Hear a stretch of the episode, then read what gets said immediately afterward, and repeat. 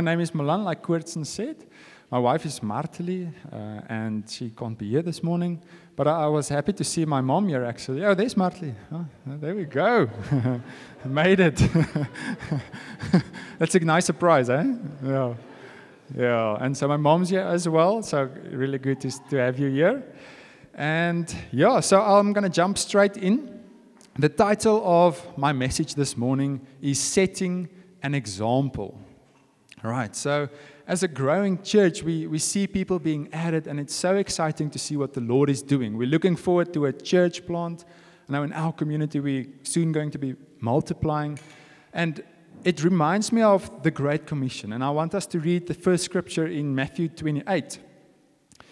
It says, Jesus says, Go therefore and make disciples of all nations, baptizing them in the name of the Father and of the Son and of the Holy Spirit, teaching them to observe all that I have commanded you and behold, I am with you always to the end of the age.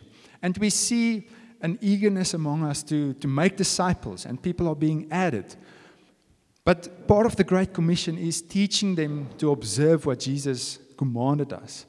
And part of teaching one another, and a massive part of learning actually, is by following a good example.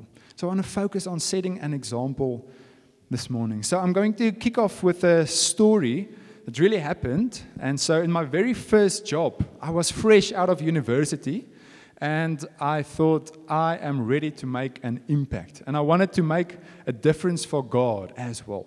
So, I came to my first workplace and I was telling people about Jesus. I was inviting people to church. Even some of them were like Hindus. And I would be like, you can just come to church. It was really awkward, actually. And I would, if someone would cough or sneeze, I would think maybe I should pray for them for healing. This is like a corporate setting in an office. And I had so much to learn regarding wisdom.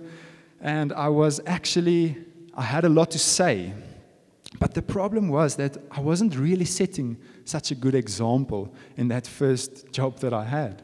And so, about a year into my first job, they started this process called a performance review. So, for those of you who know what that means, basically saying that my job performance is not on the correct standard. And there was also an incident where they asked me, like, would you be willing to work after hours occasionally? And I thought, this is unfair. This is not part of my job description. And so I was actually unwilling at first. And that reaction didn't set a good example at all. So a few months later, there was this process where we actually parted ways because I was not really setting an example and being compatible in that team. So it's not a nice part of my story, but it learned me so much that setting an example is an important part of our lives as Christians. We have, we've, we've got the good news, we've got the best message in the world, but if it's not backed up by our good works and by a proper example, people might not actually get the intended message. It might even have the opposite effect. But with that process, opportunity opened up in Bloemfontein. So God made everything work together for good. And He's so good to restore. And I'm happy to be in Bloemfontein uh, with family and with all of you. So this reminds me of Matthew 5, verse 16. So we can read that together. And this again Jesus speaking, and he says, In the same way, let your light shine before others, so that they may see your good works and give glory to your Father who is in heaven. So it's interesting that Jesus didn't say that they may hear your good words, because we've got the best news to share, and we need to share that. But may people see our good works and be like, Yo, your Father must be amazing.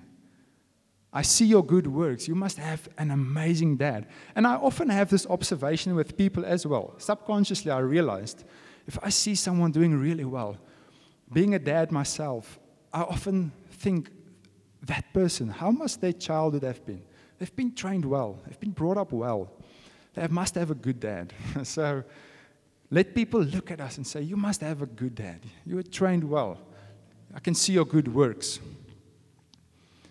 So, one of the benefits of setting a good example is that we win the respect of unbelievers. So, we see that in the next scripture in 1 Thessalonians 4, verse 11 to 12. And Paul is writing to the Thessalonians, and he says, Aspire to live quietly and to mind your own affairs and to work with your hands as we instructed you, so that you may live properly before outsiders and be dependent on no one. So he's touching on the subject of your work and are you actually setting a good example? Another translation says that the outsiders may respect the way you live.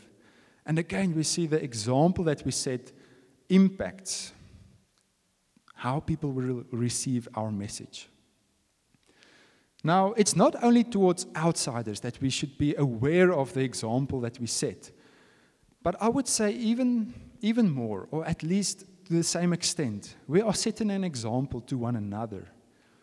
And we are learning from one another, whether we like it or not, whether we know it or not.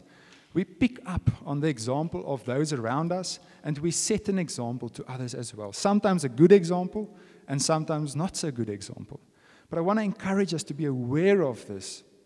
So, there are few places where you can see the impact of an example as clearly as with toddlers, right? They are like sponges. They take in everything, and you can see the example they see just by watching them closely. So, I've got a lot of funny stories regarding this, but I'll, I'll focus on one or two. So, our three year old, he loves to sing, right? So at night, if we're not lying with him or he's still awake, we would actually hear him just singing, just quite loudly. He would sing himself to sleep uh, if we're not there. And uh, I don't know, he has good things in store in that regard. So one day he comes, comes home from his play school. And he usually comes in with a song. Uh, so, this particular day, you can see that there is a song that's just bursting forth from within, and he is passionate about this song and he's going for it. But my wife and I, we were listening to the lyrics of the song, and we had to listen a couple of times to make sure we were not missing this. And what he was singing, and he was going for it, right? So he was singing, Party in the nighttime, party in the nighttime he was going for it. It's his favorite song, and he was, he was passionate. Yeah. and so we were quite shocked, just like you probably are. And we thought, goodness, we definitely didn't learn it from us. And does he even know what he's singing and what's going on? But we didn't want to you know, shock him with our reaction. So we're just like, hi, Booty, like, are you Hi, where did you learn this song? You know? And he, he told us, no, he made it up. So uh, I don't know if that's. it's probably worse. I don't know. so uh, we don't think he made it up, just to clarify. He must have picked it up from someone at school. And some other boy singing this song probably saw an example of, I don't know, someone's parents must be partying in the night time. That's all I can think. But uh, they pick up on examples. And so we even asked him, like, do you know what it means? He says, yes. He says, and now he's educating us. He says, party is partytjie. In is in, there is the and the night is aand. He says, but time is not just time. Yeah. So he says it's partytjie in time. so, so now we know what it means as well. And yeah, our, our other son, like he, he would be chewing his nails. And we realized that we can't really address this because I sometimes do this. and I'm setting an example. And so we have this deal that if I catch him, he needs to give me two rand. And if he catches me, I need to give him two rand. So we're holding one another accountable. but I need to work on my example before I can actually expect that from him. But luckily, they pick up good examples as well. And so our three year old can actually make a proper plunger coffee. Yeah. yeah. And when I say plunger, just for those in my community, it's not the toilet plunger. Um, I won't mention names or look somewhere. But uh, if someone on the community group asks for the plunger, it's normally the coffee plunger, just so we're clear. So, of course, toddlers learn from example, but we need to remember that we also learn from example, and we also set an example to one another. So, there's a scripture where Paul encourages Timothy, who's much younger than him, in 1 Timothy 4, verse 12, and he says, Let no one despise you for your youth, but set the believers an example in speech, in conduct, in love, in faith, in purity. So Timothy is much younger. And this scripture actually has implications for those younger and those older. And I think I'm stating the obvious when I say we've got a big age range in our church, which is actually a good thing. Most of us tend to be younger or students, but we've got older people and younger people. And so I want to make clear what Paul is writing here to Timothy, to the younger people and also to the older people. So, to the younger people, he's actually encouraging Timothy, and we can learn from this by saying, even though you're not one of the more experienced people, you're still setting an example. You can still set a good example for others to follow. And be aware of what you say, your speech. Be aware of what you do, your actions, of your love and your purity. Be aware of these things because others are watching. And he's encouraging Timothy to set a good example. So, for those younger, set a good example. And for those older, we, we have the general wisdom that those with more experience have more wisdom. And we can learn from those more experienced. And we need to. We need to have a humble attitude. But it's also actually saying to those older that you can learn from those who are younger than you. You can learn from the example of younger people and see their character and learn from how they are following God. And you can learn. And it requires some humility. But I can speak from experience here. So I was a, a prefect in matric. And in the particular school that I was, it's, it gives you some authority, and those who laugh, you can deduct which school they were and I was, and so on. And uh, so I was assigned a grade 8 class. And so I have got the grade 8s, and they are small and they are newbies, and I'm this matric prefect, and I'm, I have this register class, and every morning I would do the roll call, and I would sort them out, and I would, you know, tell them the rules, and uh, it, it, there's a disproportionate amount of those that were in that class that are leaders in JoshGen today. And you might recognize some of the names, Paul Nell, Enrico Tron, I think you were in that class or the other one, Gerbrand, who was in Stellenbosch. And uh, was also in that grade, probably not in that register class.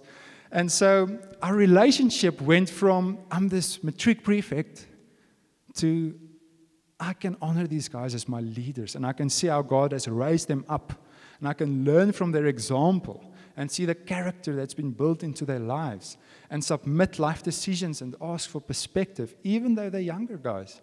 But we can learn, and this is a humble attitude that God is calling us to.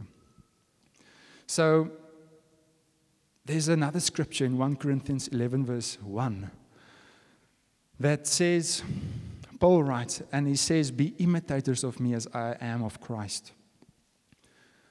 The other translations would say, Follow my example as I follow the example of Christ. And coming back to this humility of actually learning from others, we see that Paul points us to Jesus, and he's the ultimate one who showed such humility.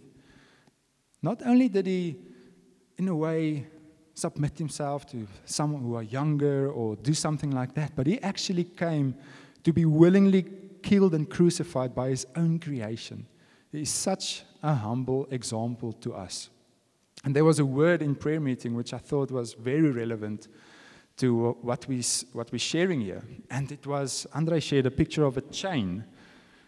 And Paul is actually explaining to us here that we follow Jesus with this chain effect of following the example of others who follow Jesus. And so Paul is saying, imitate me, Paul. I'm following Jesus. If you follow me, or if you're following those who follow me, if you follow those who live like me, you are following Jesus. And so there's this chain if we keep following, there's another scripture, uh, Philippians 3, verse 17. It's not on there, but you can go reference it. It says, Follow the examples of those who live as we do. So now it's not just follow me, it's follow those who follow me. And there's a chain effect. Be part of that chain. Be part of those who follow others, but also be willing to be one of those who can be followed. So Jesus was the ultimate example of humility. He came to give his life, he died on the cross for our sins. And I listened to a preach from Mac Adami this week where he explained it so well. He said, Let's say I'm willing to die for Koortsen. If, if I was like, a, there's a, if he's a good person and I feel like this is a, a good thing to do, I could even give my life for him. But I cannot die for the sins of Koortsen. I cannot die for the forgiveness of his sins because I'm not perfect. I'm not spotless. It's like two children, and let's say both of them did something wrong and both need to be punished or be disciplined. One cannot receive the discipline of the other because he's also guilty.